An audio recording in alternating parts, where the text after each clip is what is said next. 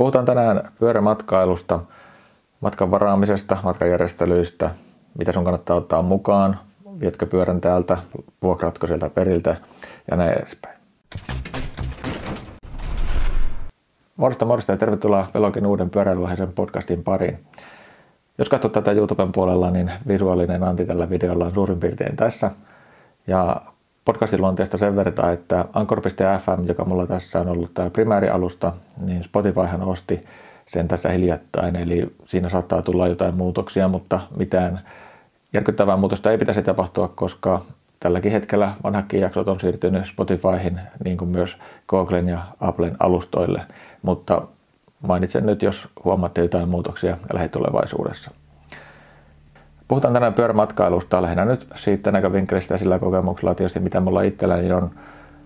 Mä kun olen noita videoita tehnyt noilta reissuilta, niin niihin on tullut kysymyksiä paljon niin kuin yleisluontoisia, että miten tämä ylipäätään toimii tämä kuvio ja puhutaan siitä tänään ja eihän tietysti kun se useimmiten sisältää myöskin lentomatkailua, niin voi nykyään tätä ilmastopuoltakaan sivuuttaa, niin puhutaan siitäkin. Jos lähdetään liikkeelle siitä, että miten tämmöiselle reissulle nyt sitten pääsee mukaan, niin tietysti simpeleintä ehkä on ottaa itse ja varata hotellit ja lennot ja pistää pyörä ja mennä sinne, mihinkä nyt haluakin mennä pyöräilemään ja ladata vaikka videoilta GPS-jälkiä ja seurata niitä sitten ja katsella siellä paikan päällä. Jos ei sulla mitään valmiita reitistöjä, niin siinä vaiheessa voi sitten sillä paikan päällä mennä vähän niin kuin suunnistamiseksi se homma, mutta voihan sekin olla, jos on se mitä hakee, että vaan kattelee ympäristöä eikä sen paremmin niin kuin varsinaisesti lenkkeille siellä, niin tota, sekin voi olla vaihtoehto. Mutta jos yksin lähtee reissuun, niin siinä sitten voi olla hyvinkin niin, että sä sitten myöskin yksin siellä ajelet. Jos sitä hakee, niin ok, mutta että voi olla sitten ihan sattuman varassa, että saako siellä lenkki seuraa vai ei. Sen takia voisikin olla hyvä ajatus niin kuin sopia kaverin kanssa tai jonkun kaveriporukan kanssa, että tehdäänpä tämmöinen kimpareissu ja hoitaa ne varaukset sitten niin kuin yhteisesti ja monessa pyöräilyseurassa on tämän sorttista toimintaa, että kootaan joku porukka, jolle sitten tehdään yhdessä varaukset ja joku hoitaa sitten tämän byrokratiapuolen sitten usein sillä, että hotellit varataan keskitetysti ja hotellikuljetukset ja tämmöiset ja ruokailut siellä ja sitten kukin hoitaa omat lentonsa sitten sinne. Sovitaan vaan millä lennolla mennä. Esimerkiksi nämä, mitä mä oon ollut kaupin kanonoiden reissussa, niin on tämän tyyppisiä reissuja – Eli Timo Lampila kaupin kanonoista edelleenkin niitä reissuja järjestää ja yleensä pääsääntöisesti sillä lailla, että keväällä Mallorcalla ja syksyllä Italiaan ja tota, ei tarvitse olla edes seuran jäsen, että sinne voi kyllä ulkopuolisetkin ilmoittautua mukaan. Sitten on niin tämmöisiä välimuotoja, millä mä esimerkiksi olin viimeksi Mallorcalla – Karppisen Anne järjesti tämmöistä reissua niin kuin yhteistyössä matkatoimiston kanssa, että hän sohoiti ne käytännön kommunikoinnit sitten asiakkaisiin ja matkatoimisto teki sitten omia varauksiaan siellä taustalla. Ihan toimiva konsepti sekin. Hänkin on menossa keväällä sekä Italiaan että Mallorcalla ja varmaan syksyllä taas sama homma. Voi laittaa näiden molempien tahojen, joiden kanssa olen reissussa ollut, niin yhteistyötä tuohon tämän videon kuvauskenttään YouTuben puolella. Sitten tietysti matkatoimistokin järjestää tämmöisiä teemareissuja. Esimerkiksi Chariporilla ainakin on tiedän pyöräilylomia ihan samansorttisiin kohteisiin. No yksi dilemma sitten, mikä tulee ratkaistavaksi on se, että ottaanko mä oman pyörän mukaan vai vuokraanko mä sieltä paikan päältä. Se, siihen ei tietysti yhtä ainoata oikeaa vastausta ole olemassa, että se on nyt vähän mitä hakee. Jos sulla on joku lempipyörä, jolle sä haluat näyttää tietyt paikat, niin tota, näinkin voi toimia ja moni niin tekee, kuljettaa pyörää. Se ei välttämättä ole aina edes taloudellisesti perusteltua, ei se ilmaiseksi kulje se pyörä, ei siellä lentokoneessa ja myöskin lentokenttäkyyti pitää sitten olla sen sortin, joka pystyy pyöräloukkuja kuljettamaan. Ne on kuitenkin aika tilaa vievää kamaa ja myöskin se lennon varaaminen ei ole silloin niin helppoa. Eli sä et monestikaan pysty sitä netissä suoraan varaamaan sitä paikkaa sille pyörälle, vaikka itsellesi pystyisikin. Eli se joutuu monesti niin kuin erikseen sitten sen pyöräpaikan vielä varmistamaan sille kyseiselle lennolle. Se vaatii vähän enemmän viitteliäisyyttä.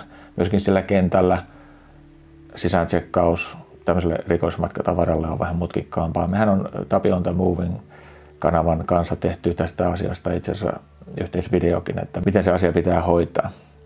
No sitten jos pyörän sieltä paikan päältä vuokraa, niin monesti tämmöisissä kohteissa, missä tota, tämän tyyppistä matkailua on, niin on erittäin laadukkaat pyörävuokrauspalvelu kyllä, että sieltä kyllä saa semmoisen pyörän kun haluaa, kun ajoissa varaa.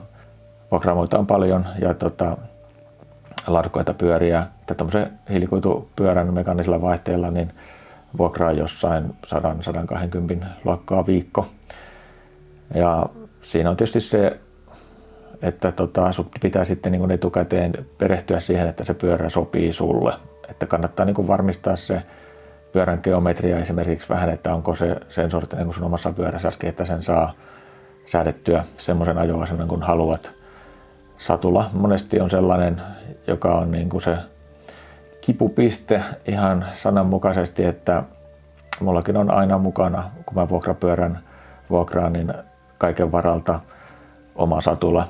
Jos sattuu sitten niin, että siinä vuokrapyörässä on semmoinen satula, jolla ei sitä viikkoa pysty ajamaan ja viimeksi mulla kävi sillä lailla, että mä sitten vaihdoin siihen pyörään oman satulan viime, vihdosta viime aikaani tuskaltua. Niin polkimet myöskin kannattaa ottaa mukaan, koska tota, ei ole sata varma, että sieltä löytyy sen klossi standardin mukaisia polkemia, mitä sulla itsellä on.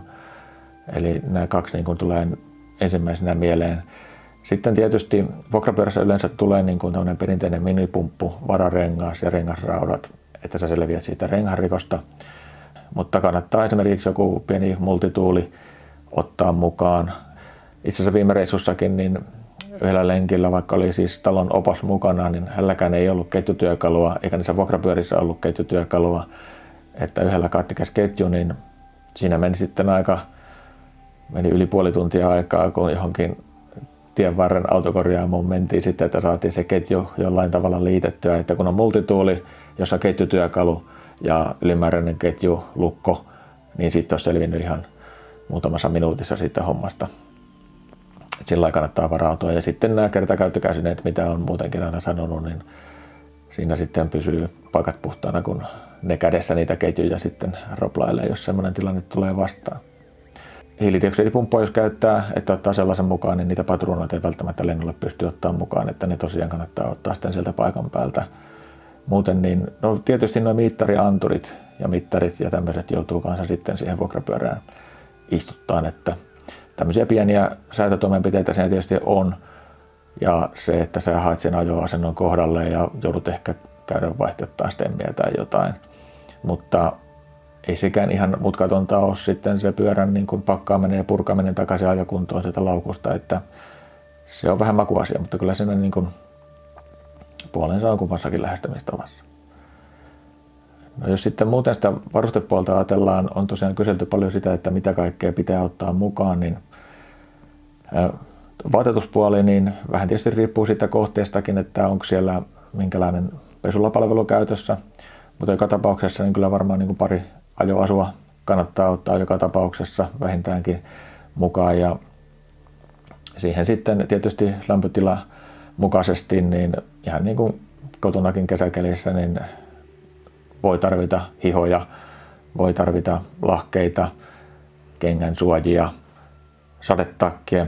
Tuolla sitten tietysti kun jossain vuoristoisemmissa olosuhteissa ajellaan, niin sitä sadetakkia kannattaa pitää mukana muutenkin kuin sateen varalta, että sitten jos mennään niin ylemmäs vuoristoon, niin useimmiten sinne kavutaan aika hikipäässä ja sitten kun sitä lasketellaan alas yhtä soittoa puoli tuntia tuntiin, niin se viima ottaa sitten kummasti siihen märkään ihoon, eli ihan jo niin kuin tuulisuojaksi niin kannattaa se sadetakki ottaa mukaan. Tuuliliivi muutenkin kannattaa olla, että se ajaa tietysti pitkälti saman asian riippuen vähän nyt olosuhteista.